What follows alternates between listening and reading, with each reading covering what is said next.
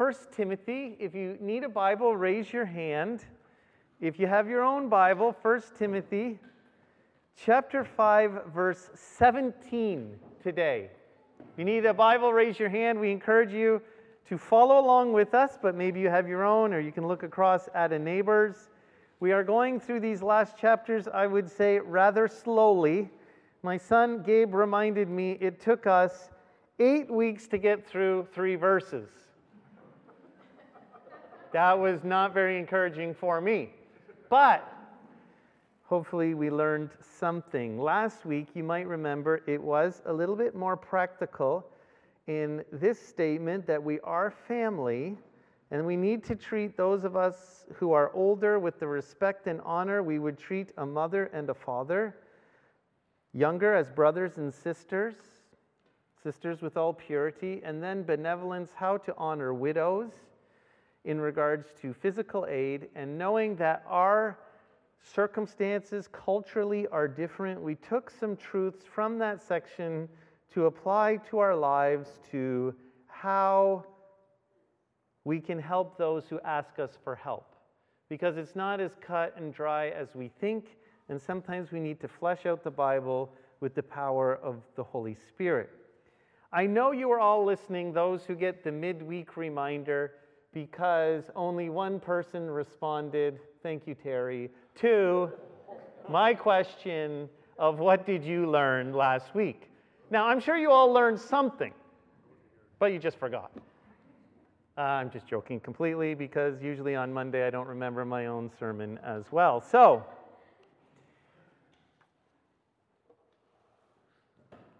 verse 17 says this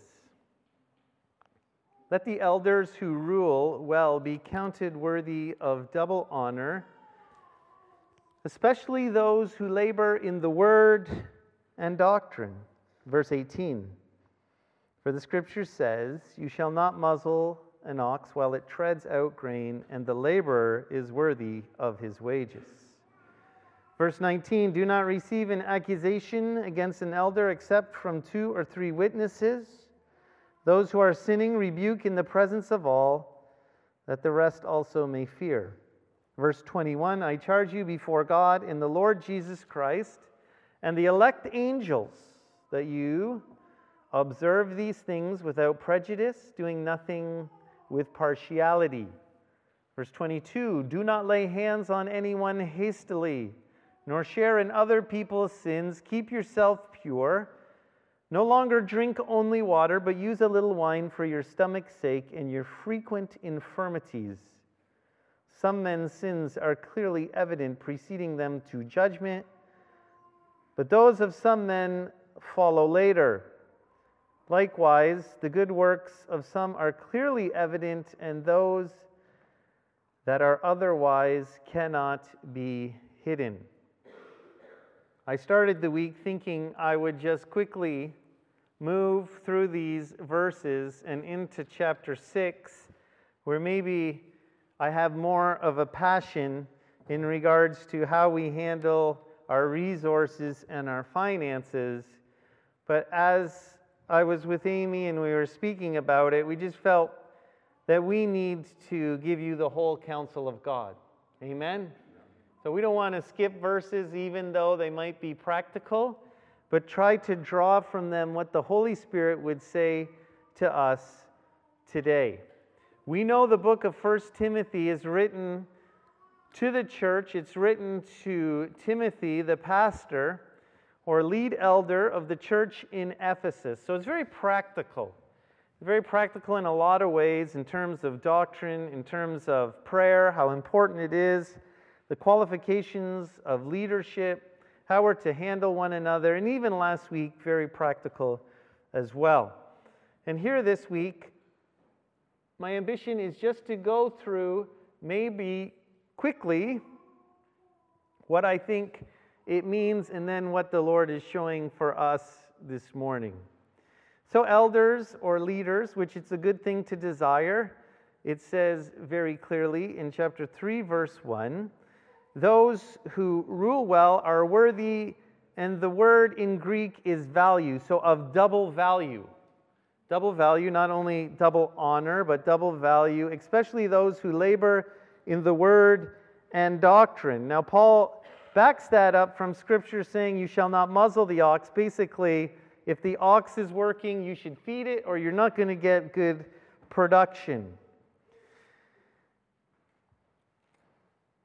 The Old Testament makes it clear that the Levites, those who served the people, were to be taken care of by the people. And so here Paul is taking that those who are in full time ministry are worthy of the higher. And sometimes I know in my life being a part of both sides of the equation, and I don't really like teaching on this verse, by the way. That's why I didn't even want to, I wanted to go right through it. But the reality is, if someone is working hard and they're in the ministry, they shouldn't be the one who's always begging and needy. And unfortunately, in our society, it seems those in the ministry, for the most part, aren't paid very well. But it's clear here that Paul says that's not the case. Now, you might say, well, Paul didn't take anything. There are times when Paul did not take anything, there are times when Paul did take something. And so the reality is, at other points, he said they deserve the higher, and Paul said, I don't want it, and that's up to him. So if there was someone in a church and you said, well, they're working hard, they're worthy of the value for what they do, we should pay them a good wage, and if that person wants to give it back, amen, that's their business, right? And if Paul said, I don't want it because you're going to create a difficulty, and that was his choice, but I think that we are called, myself included, for those who are in the ministry to support them faithfully. Amen? Sometimes in my life, I want something for nothing. That's not the way it works. Amen? And we need to do that. Sometimes we're always looking for a deal, but I think with God's servants, we shouldn't be looking for a deal.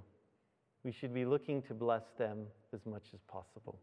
All right, moving on. It wasn't as hard as I thought it was. So, knowing they're in the ministry, do not receive an accusation against an elder. And that doesn't mean a senior person, that means someone in leadership, except from two or three witnesses. And this isn't just, I would say, an elder, this is anyone. That an accusation needs to have at least two or three people defining whether it's accurate. It's you're in your house, there's a fight, you got your kids going at it, and you don't got no idea what happened, right? He hit me, she hit me, he said this, she said this, and you're like, who's telling the truth? So you do your best to sort it out. But if you have a couple other ones who are watching, this is one of my tricks. So and so, what happened? Now, they might like one sibling better than the other, so it's better to have two or three witnesses in regards to these situations. But eventually, the truth is going to come out. Amen. We can't deny something that's not true if many people see it, and that's what Scripture is saying clearly here. We have seen, especially in our day and age, that lying is so much a part of our culture, but really there is no place for lying if it's multiple people involved. Amen? If there is a problem, we certainly need to rebuke the one who has failed. And something that we don't do today, and I'll talk about this in a moment, is a public rebuke, especially if they're in leadership, that we should know what's wrong and we should know what's right and there are consequences for what is wrong. God is never about embarrassing someone. God is always about redemption and restoration. Amen? Sometimes, for all of us to know what's right or wrong, there needs to be a public statement or address that we as a group don't believe this is right. And we see this in the book of 1 Corinthians if you're not going to change and stay in your sin, then you can't be a part of what we're doing. But our desire is that you would be restored and choose not to live in sin. And by the way, it's not necessarily whether I do right or wrong. It's whether I say wrong is right and then I live in it. That's the problem, right? So we have to, to know that, and there's situations, especially in our culture, where I don't believe that's wrong, and I'm going to tell everyone that's not wrong, and yet it's opposed to the Bible. But we have a responsibility, if they're going to speak that way in leadership, to say no. And if they're living that lifestyle. So we don't do that publicly because if someone believes that, unfortunately, in our society, they just go somewhere else, right? I don't like that church. I'm going to go try a new flavor on this week, and they don't like me, so. And if they don't like me there, I'll go somewhere else. And eventually you can find your flavor, right? But we're going to talk about the importance of community in, in, in a moment. But you're going to see relationships in community are really important. Really important. So it goes on to say, I charge you, so this is Paul to Timothy, before God and the Lord Jesus Christ and the elect angels. In your Bible, would say, might say the chosen angels, the messengers. So we think Michael or Gabriel or someone like that. That you observe these things without prejudice, bias, and do nothing out of partiality. It goes on to say, do not lay hands on anyone hastily. So, anyone in regards, he's talking about elders in leadership. Don't quickly put someone in leadership, but take your time because holiness and integrity and purity is important. We're not asking anyone to be perfect, by the way, because we all have our failures. Amen? So, then it goes on to say, no longer drink water, but use a little wine for your stomach's sake and your frequent infirmities. My wife is making a batch of kombucha for our digestive system. It is a little fermented. I will admit that to all of you. And it does a work on our stomach. By the anyway, it's supposed to help, but I wonder sometimes. But, anyways, I want you to know that Paul is saying very clearly don't go get drunk. But sometimes wine has a health value, and there's nothing wrong with drinking it. And we need to know that, and we don't need to go into one ditch or the other. We don't want freedom to go live lives of drunkenness, but we don't want to live in legalism, right? And so that's a, a nice little verse there. And then it says, Some men's sins are clearly evident, preceding them to judgment, but those of some men will follow later. Basically, the heart is what matters because we're really good at masking the outside sometimes. And it's not, I guess, again, not that we're perfect, but we're open. Because sometimes it's obvious and we need redemption and restoration and forgiveness because we all need a little kick in the butt sometimes, right? But there's no use in hiding it because eventually it's going to come out. You know that? If you're hiding, it's going to come out. And if you think you're fooling us, you're not fooling anyone. Because in the long run, your character and your integrity will show truly who you are to the negative and to the positive. Amen. I don't know if that person does any well. You don't know if they're a prayer warrior, and then maybe years later, you'll be like, oh man, look what that individual did. I just think time, and I'll mention that at the end, truly will show you the character of a person. And first impressions in ministry aren't sometimes the best impressions because we're all great actors and actresses.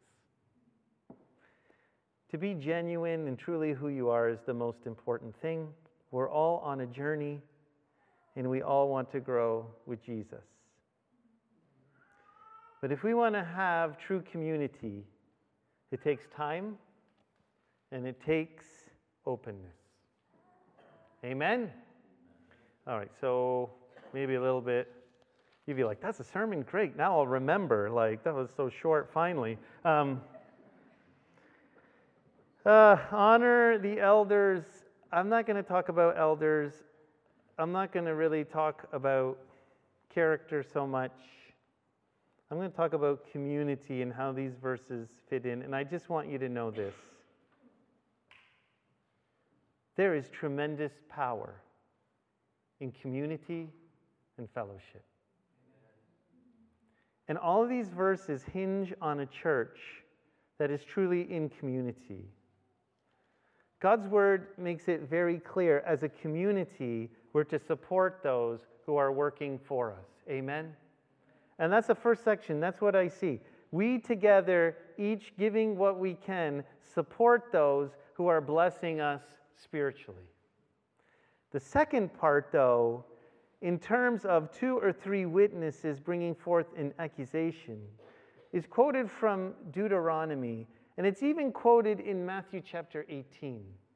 Community develops safety, community and fellowship and unity truly are protective for us for when we are going the wrong way, people around us can come and share and say, Don't go that way. Matthew 18, if you'll turn there with me in your Bibles to something Jesus said to help. And it's a passage that you know very well, I'm sure, if you've been reading through your Bibles. If not, I hope that it will speak to you this morning. But the same thing in verse 16 of chapter 18, and these are the words of Jesus. Actually, I'll start with 15. Moreover, if your brother sins against you, go and tell him his fault between you and him alone. If he hears you, you've gained your brother. But if he will not, take with you two or more, that by the mouth of two or three witness every word may be established. I just think that's really important, that statement. You establish with community and the words of community. And if he refuses to hear them, tell it to the church. But if he refuses even to hear the church, the greater community, let him to you be like a heathen and a tax collector.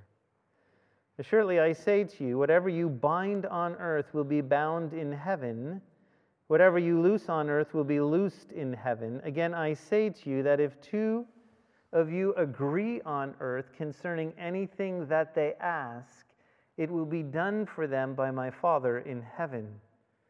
And here's the famous verse For where two or three are gathered together in my name, I am here in the midst of them. This is a verse that we quote often with prayer, and I don't think necessarily it's bad to quote with prayer, but really the intention of Jesus in saying this is in regard to discipline in our lives and the church. That's why he says that.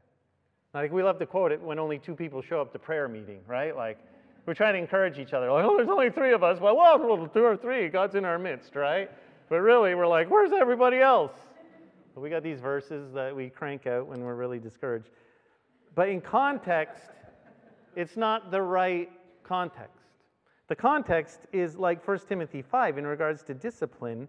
And if someone sins against you, go to them, they don't respond. I take two or three people who have seen the same thing, and we go to that person and say, This is evident. And if they don't listen, then we go in front of the whole community and say, Listen, you can deny this all you want, but the reality is the Holy Spirit lives in us just like He lives in you. But we're seeing the same thing, and we want to redeem and restore you. So we're asking you in humility, please stop.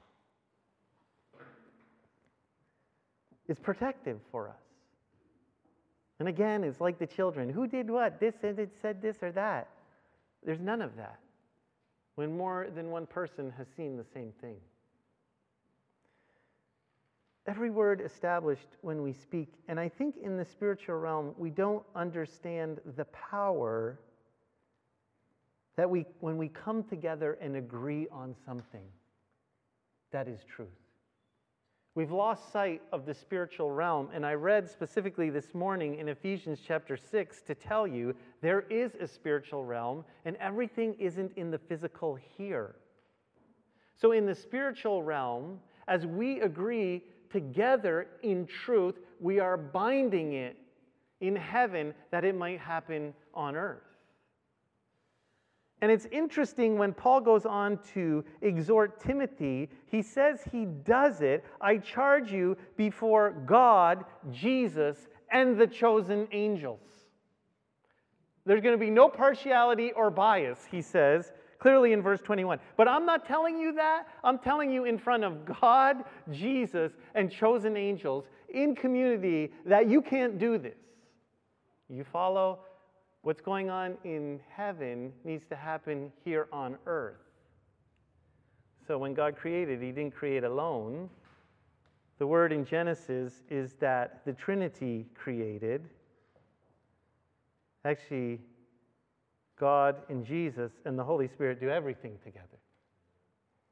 But there's a sense in agreeing, there's power, and we need to understand that on earth. And that's why we can apply it to prayer. When we come together in prayer as two or three, we have to understand what we say in faith is established.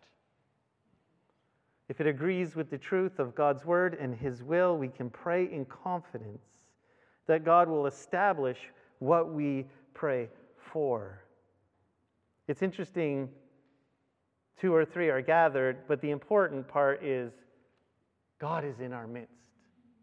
And so he puts the seal together because we're in a relationship with God, we're in fellowship with him. So, together, the spiritual realm, the physical realm, in the truth, right? And we agree upon it together, it is established and we can speak with confidence. So if someone is living in sin, an elder, maybe they're stealing money or sleeping around, they're denying it or saying it's not wrong, we can come together and bind that in truth and say, listen, we love you, don't do that. And you know what? That's what we need to do for each other. And there'll be power and I think we've lost a sense in the North American church of what church is really about. It's not about getting bigger. well, that would be great, just because more people would get saved. But the church is about Jesus Christ being worshiped and glorified, and we helping each other, not only through encouragement and edification, but through correction. And we lost sight of that, so we just run next door when we don't like what they're saying. And you know, some people say to me, Well, I don't have any fellowship there, and nobody says hi to me, and nobody talks to me. Can I tell you, well, what are you doing? Who are you saying hi to? Who are you having over? Who are you investing in? I hear that so much. Forget about this church because I was walking this morning, doing a little prayer walk down the street, enjoying the sun. I don't want this to be about Northgate. I could care less. This is about the body of Christ. And people who say, I don't have fellowship, what are you doing in your life to have open fellowship with others? I don't want to go. Can I tell you something?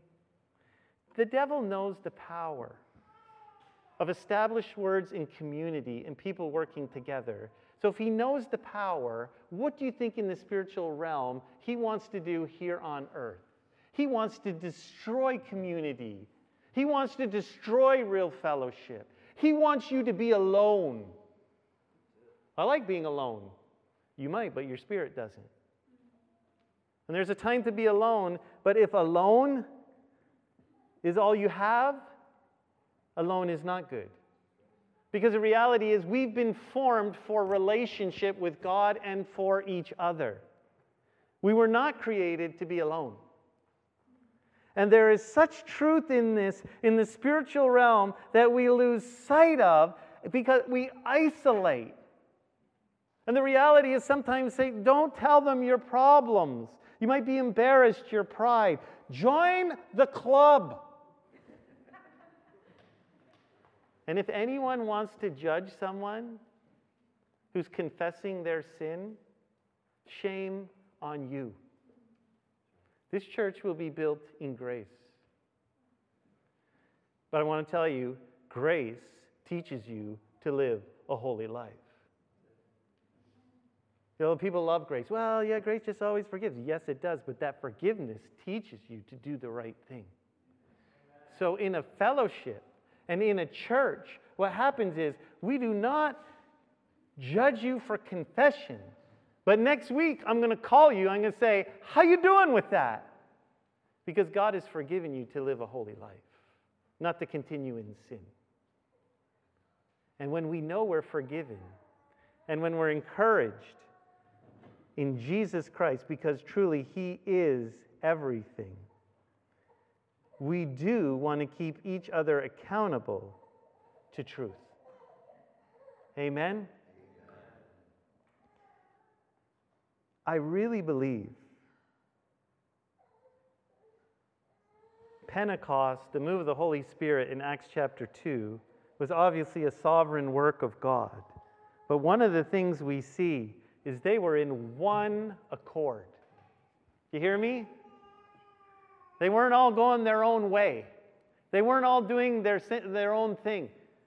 They were in one accord in prayer together, and the Holy Spirit came. It was a sovereign work of God, but it gives us an indication of how we should live, that God's sovereign work might happen through us, that we would be in one accord in His truth, in His Spirit. Amy had a word about a year ago from today that this is something we've wanted to change here at Northgate because a lot of times we felt we're like little ants all doing our own thing.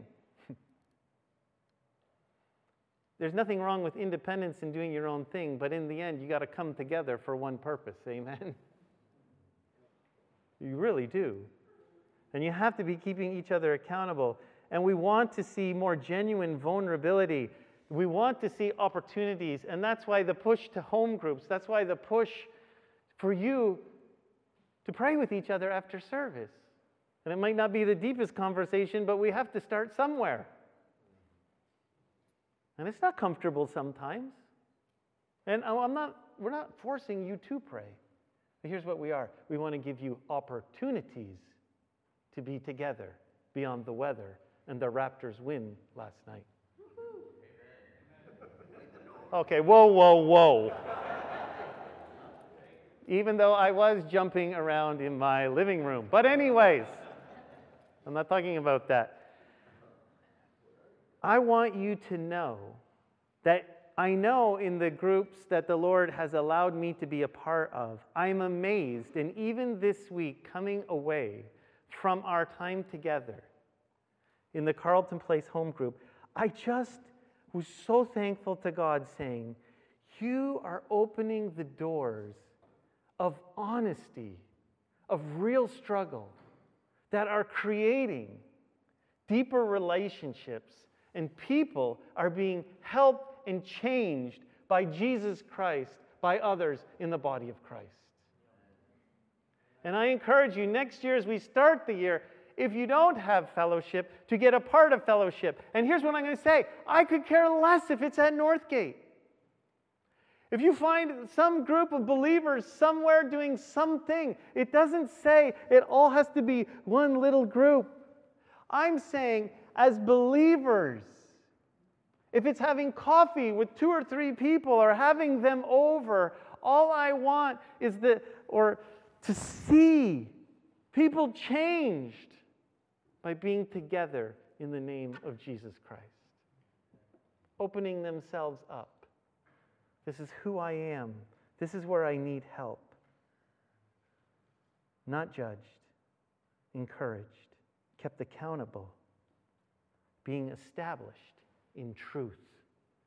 We are not called to be alone. Because you ever see those nature movies when that one, whatever, gazelle gets away from the pack? And the lions are like licking their chops. But yet, when the pack moves in, they're protected. When they get away from the pack, they're fair game for the evil's trick, the, the schemes of the devil, and the tricks and the lies.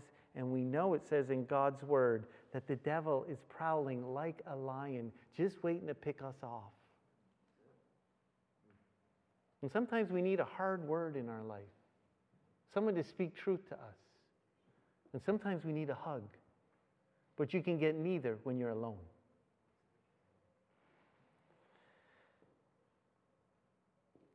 This is a spiritual turning point for us to understand the power that there is, the spiritual power that God has for us. If we will choose to do things together. My last point, just in regards to some of these things we've talked about, is simply this character matters. I'm kind of flipping the switch to the end of the chapter. I've had situations where someone's looked really fine on the outside. And it just seems the people who look great are acting are the ones who want a greater piece of the action. I've had people come here. I haven't known them two weeks. I want to help with youth. When can I preach? My pastor in New Jersey used to say, Why don't you start with the toilets? We'll see where your heart really is. When do I get to host a home group? Why don't you start coming with me to clean the building every Thursday morning? Oh, I can do that. I wouldn't want to do that. And sometimes we need to discern together, but we just need a little time. And if someone's called to serve, guess what? In six months or a year, they'll still have the same call. Amen? But their character will show, their humility will show. And I want to remind you in 1 Timothy 3 ministry and serving and anything we do, it's not your gift that matters. It's your character in Jesus Christ that matters. I've seen some very gifted people. They've been wolves in sheep's clothing. A section right after in Matthew 18 you know, you be careful because someone can prophesy and do this and do that, but they did not know me, and I did not know them. And Jesus said, guess what? A good tree doesn't produce bad fruit. That's what he said, right? You want to know a false prophet? It's not in this. False prophet is let's see if there's fruit in their life over time. You know what happens to those trees who are proclaiming to be good but produce bad? Jesus said, let's get a little trim. I meant a little cut down. I mean, like firewood. We need to take the warning seriously. And again, I want you to know I am not speaking of perfection. I'm speaking of simply good fruit. I'm speaking of love, joy, peace, patience, kindness, goodness, gentleness, faithfulness, self control. That type of character is what we want to see in the people who lead us and are around us. And if you're not sure, maybe there's people in your life, where are they? They say this or that. Just give it some time. And again, we're not looking to put people in a category. I just want God's heart is always restoration and redemption. Amen? And that's what He wants for all of us here. But I only say that because be patient if you're not sure. Be patient. The truth will come forth in time and God will show you. You don't have to rush. Be patient, and God will show forth character. And that's what Paul's saying to Timothy. You're young. Just wait. These guys, they want you to lay their hands on them hastily. You know, you don't know them for a little bit of time. Give it some time because what's inside is going to come out. And for us, may Jesus help us. May the Holy Spirit, who gives us holiness, who lives in us, produce amazing fruit so everyone can see it and that God will be glorified. Thank you, Jesus, for this day. Thank you for your word. Thank you for the creation of fellowship, community, and unity. And now, together, we establish Satan, get out of our midst any division or offense, anything that's not from you. God, we don't want it here. Lord, we want to live in humility and forgiveness. We want to work together. Lord, help us. Sometimes it's hard. Satan accuses us. We feel like trash. We don't think we have anything to offer. We live in shame and guilt. But God, would you help us to understand we're forgiven today? That we're loved?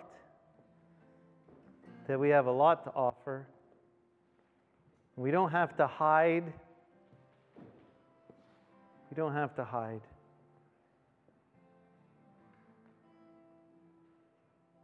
You see everything.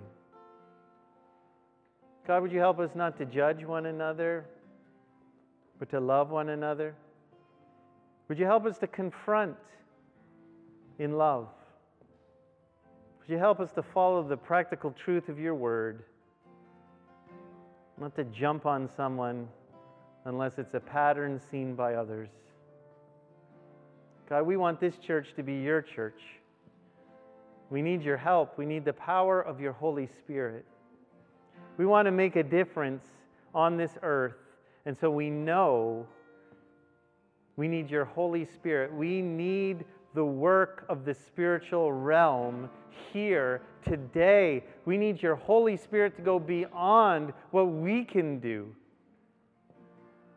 So we're saying that we're two or three gathered together, we're unified, and we're asking, God, would you come? God, would you work? God, would you change us and make us what you want us to be?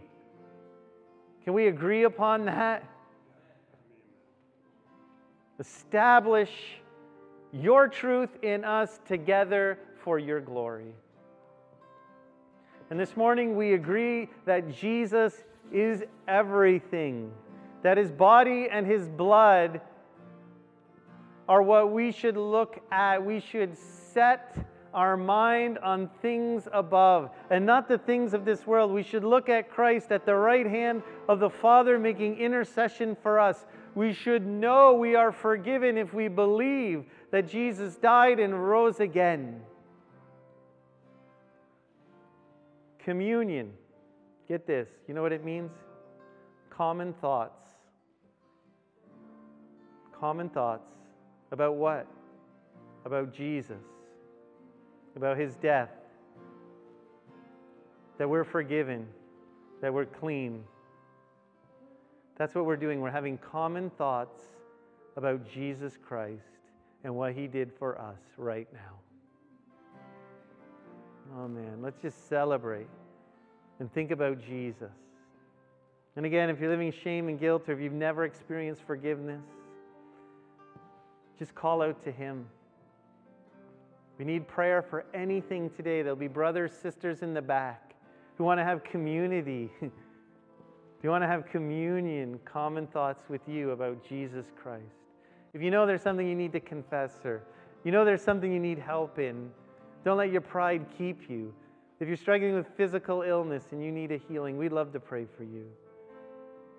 We're family. and Jesus is the head. Let's worship him. Amen.